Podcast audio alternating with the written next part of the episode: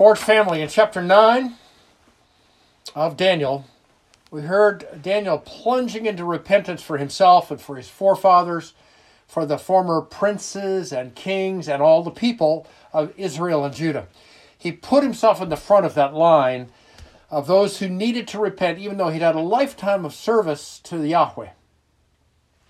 The sin, iniquity, rebellion, and outright rejection of God had brought the curse of the razing of, of the city of Jerusalem, the burning of the temple, and 70 years of exile for the people in Babylon.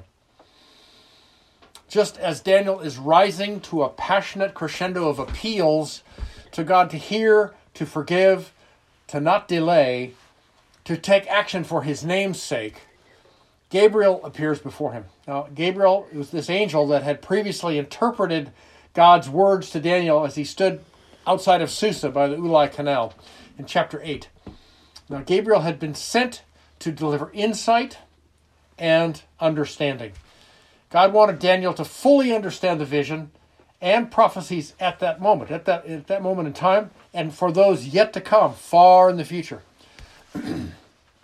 Verses 24 to 27 are known as the 70 weeks of Daniel prophecy.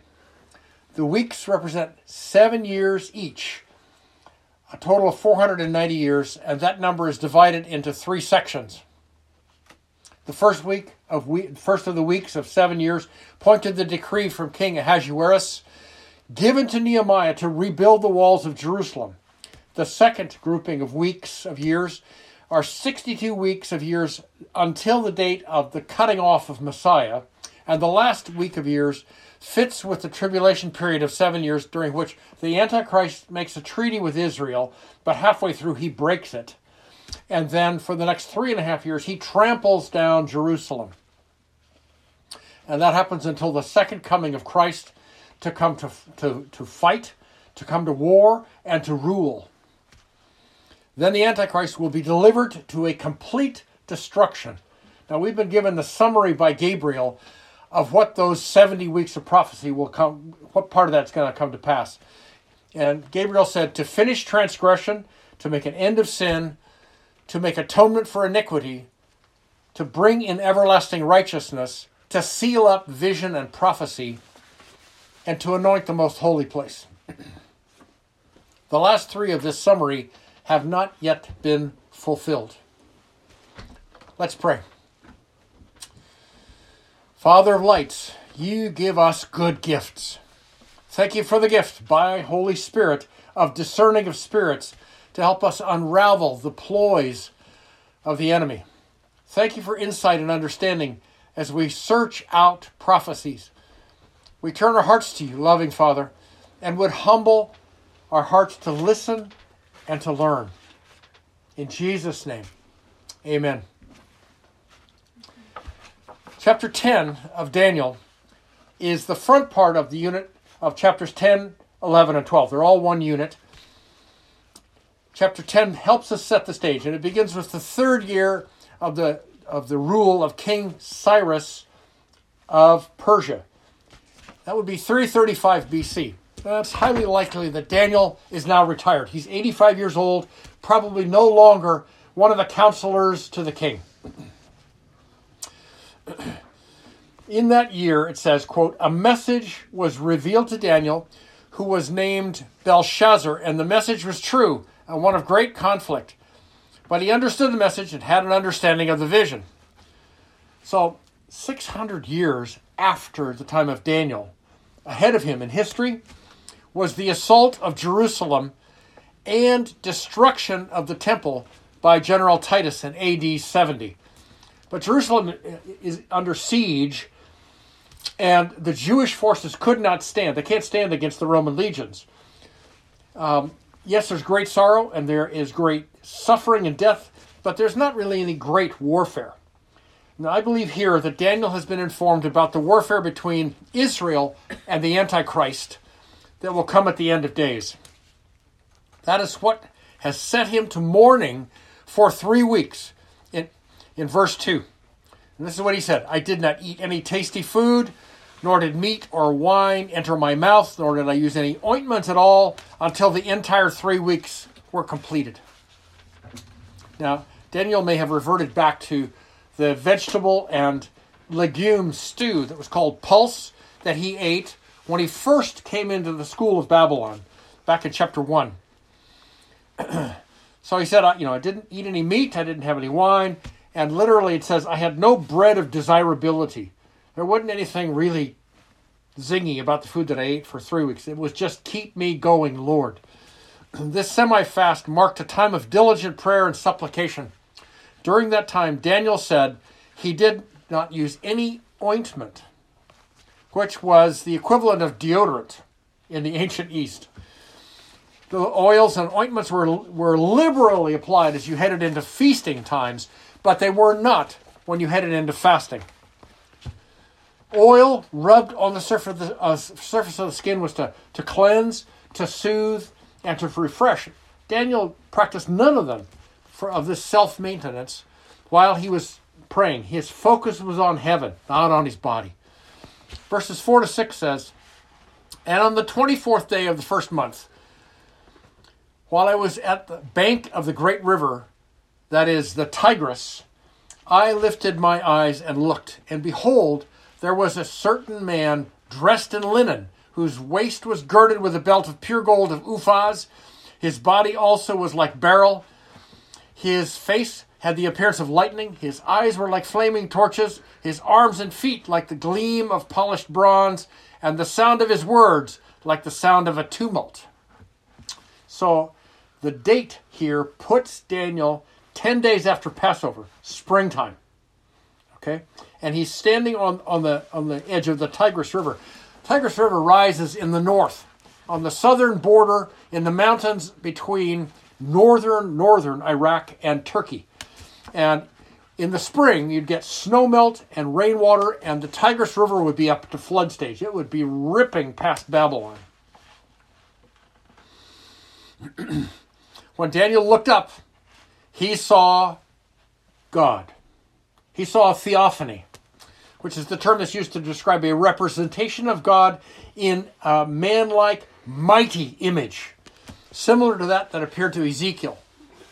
What we com- you know, when we stop and compare the vision to that of the Apostle John in Revelations, that theophany, that image of, of this man like figure uh, expressing who God is, it says, uh, it was wearing a garment down to the feet, a gold band around the chest. The hair was white as snow. The countenance was like the sun.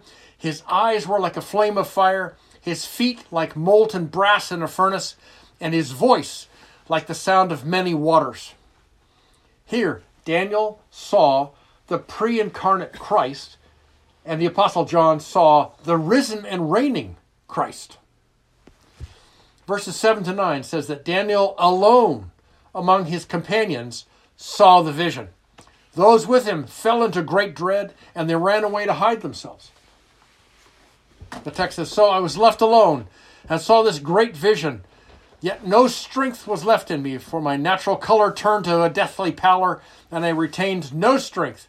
But I heard the sound of his words, and as soon as I heard the sound of his words, I fell into a deep sleep on my face with my face to the ground. If you recall, um, Elisha had a servant who went out early in the morning, looked over the, the city wall of Dothan, and they were surrounded by the troops that had, had they had uh, come to, to capture Elisha. And he was terrified. And so he ran to Elisha, and Elisha prayed for him, and then his eyes were opened, and he could see the armies of the angels surrounding the city of Dothan and around the surrounding the enemy. Likewise, uh, those that accompanied Saul of Tarsus on the road to Damascus, you know, they could hear the voice of Christ speaking to Saul of Tarsus as he lay flat on the ground, but they couldn't see it. Throughout the Old Testament, when God shows up, men fall on their faces. The words that Daniel heard spoken put him down flat verses 10 to 17 wraps up uh, one of the great spiritual revelations in the Bible. Then behold, a hand touched me and set me trembling. On my hands and feet, he said to me, O Daniel, man of high esteem, understand the words that I am about to tell you, and stand upright, for I have been sent to you. And when he had spoken this word to me, I stood up trembling. And then he said to me, Do not be afraid, Daniel, for, for, for from this the first day that you set your heart on understanding this and on humbling yourself before your God, your words were heard, and I have been in, I have come in response to your words. For the but the prince of the kingdom of Persia was withstanding me for 21 days. Then Michael, one of the chief princes, came to help me, for I had been left there with the king of kings of Persia. Now I have come to give you an understanding of what will happen to your people in the latter days, for the vision pertains to the days yet future. And when he had spoken to me according to these words, I turned my face toward the ground and became speechless. And behold, one who resembled a human being was touching my lips. And then I opened my mouth and spoke, and he said to him, Who was standing before me? O my Lord, as a result of the vision, ang- the vision anguish has come upon me, and I have retained no strength. For how can such a servant of my Lord talk with such as myself? As for me, there remains just now no strength in me, nor was any breath left in me. So, here, in summary, the prayers that Daniel had been offering up for three weeks had been heard. And then this messenger angel, most likely Gabriel, again, uh, he's not named in this chapter. This angel was sent to deliver to Daniel what will happen to Israel in the future. So now, please forgive me. Um, the the word angel means messenger, and the word messenger can be translated angel. So um, rather than add something into the text and just call him Gabriel, which I choose not to here, I'm going to call him a messenger angel. Okay? Um, as the text states, this angel was delayed for three sets of seven days by the quote prince of the kingdom of Persia unquote. Now, how did we how do we go about interpreting the word prince? So in the same verse, same verse, the angel says that Michael, one of the chief princes, came to help him. Now, Michael, the second angel named in Scripture, is the angel assigned to watch over the affairs of Israel. God's people. They, ha- they have a, a guardian angel, if you will. So, who was it that opposed the messenger angel from God to Daniel? So this is this prince of Persia is not human. To be able to oppose and withstand an angel coming from God, that also says that this prince, this prince of Persia, was opposing God. Hence, a fallen angel, a demon that this prince is assigned to Persia says that demonic influence can be territorial.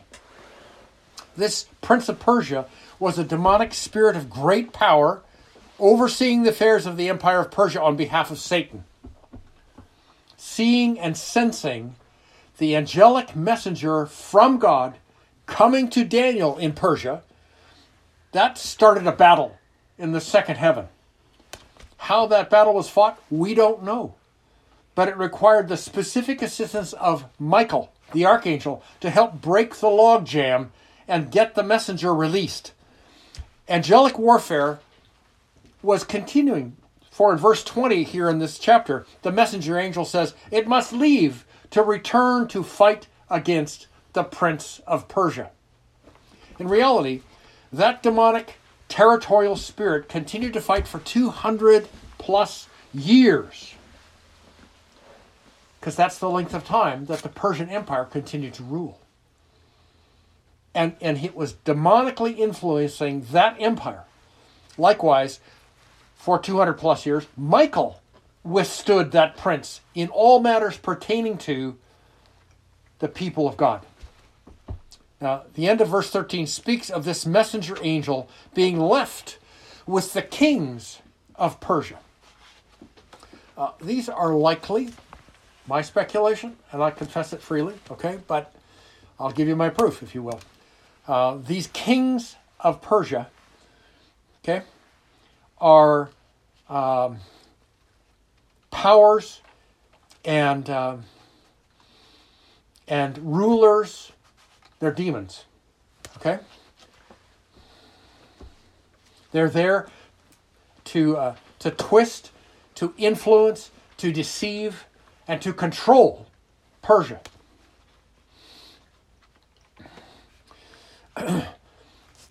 um, so, um, even as the uh, this uh, uh, messenger angel announces that he's getting ready to leave, he says, "Oh, and the prince of Greece is coming." Well, the prince, this demonic territorial prince, over the over the nation of Greece, is, is that's 200 years in advance before the forces of Greece, the Greek Greek Empire, comes to fight against uh, Persia. But demons transcend time and history, and that's to say that the demonic spirit of Greece was already coming to twist and deceive and influence the utter collapse of the Persian Empire at the appropriate time in front of the forces of Alexander. These demonic angels will continue their dark ways and dark works until Satan and his angels are passed, cast into the lake of fire. Now that's uh, prophesied in the book of Revelation. They certainly will have global influence for the time of the Antichrist. Daniel's response to the presence of God, or to one coming from the very presence of God, occurs to others in the Old Testament. Daniel is overcome, dropped on his face, he's shaky, he's barely able to stand, he goes into a deep sleep, and he cannot talk. He discovers that his weakness opens the way for God's strength to be manifested. And Paul says almost the same words in the New Testament. You know. And when, when finally Daniel stands, he wonders how a man such as he can converse face to face with one like the messenger angel. He's told, O man of high esteem, do not be afraid, peace be with you, and be courageous. And then Daniel is sobered, strengthened, and ready to, to listen. Peace and courage put into action gives Daniel back his spine. He's ready to listen. Verse 21 finishes chapter 10. But the vision of great warfare to come continues on into chapter 11 and 12. And before this messenger angel, angel departs, he, he's going to download more to Daniel about what is yet to come. He says, quote, However, I will tell you what is inscribed in the writing of truth. Unquote. Now, what is this writing of truth? There's no other reference in Scripture to it. That's God's written out plan from ages past, before creation. Okay? From ages past, for Israel, for the church, and for the world. The vision that Daniel was receiving will come forth from God's inscribed plans. Paul's writings in Ephesians 6:12 in the New Testament identify demonic rankings and names. There's the archai, which is governments and rulers. There's the exousiai, they're authorities, demonic authorities. Okay, and the cosmocratores, they are demonic world rulers and powers of this world. In these dark spiritual powers and rulers, uh, we find our true foe. We don't we don't wrestle against flesh, flesh and blood.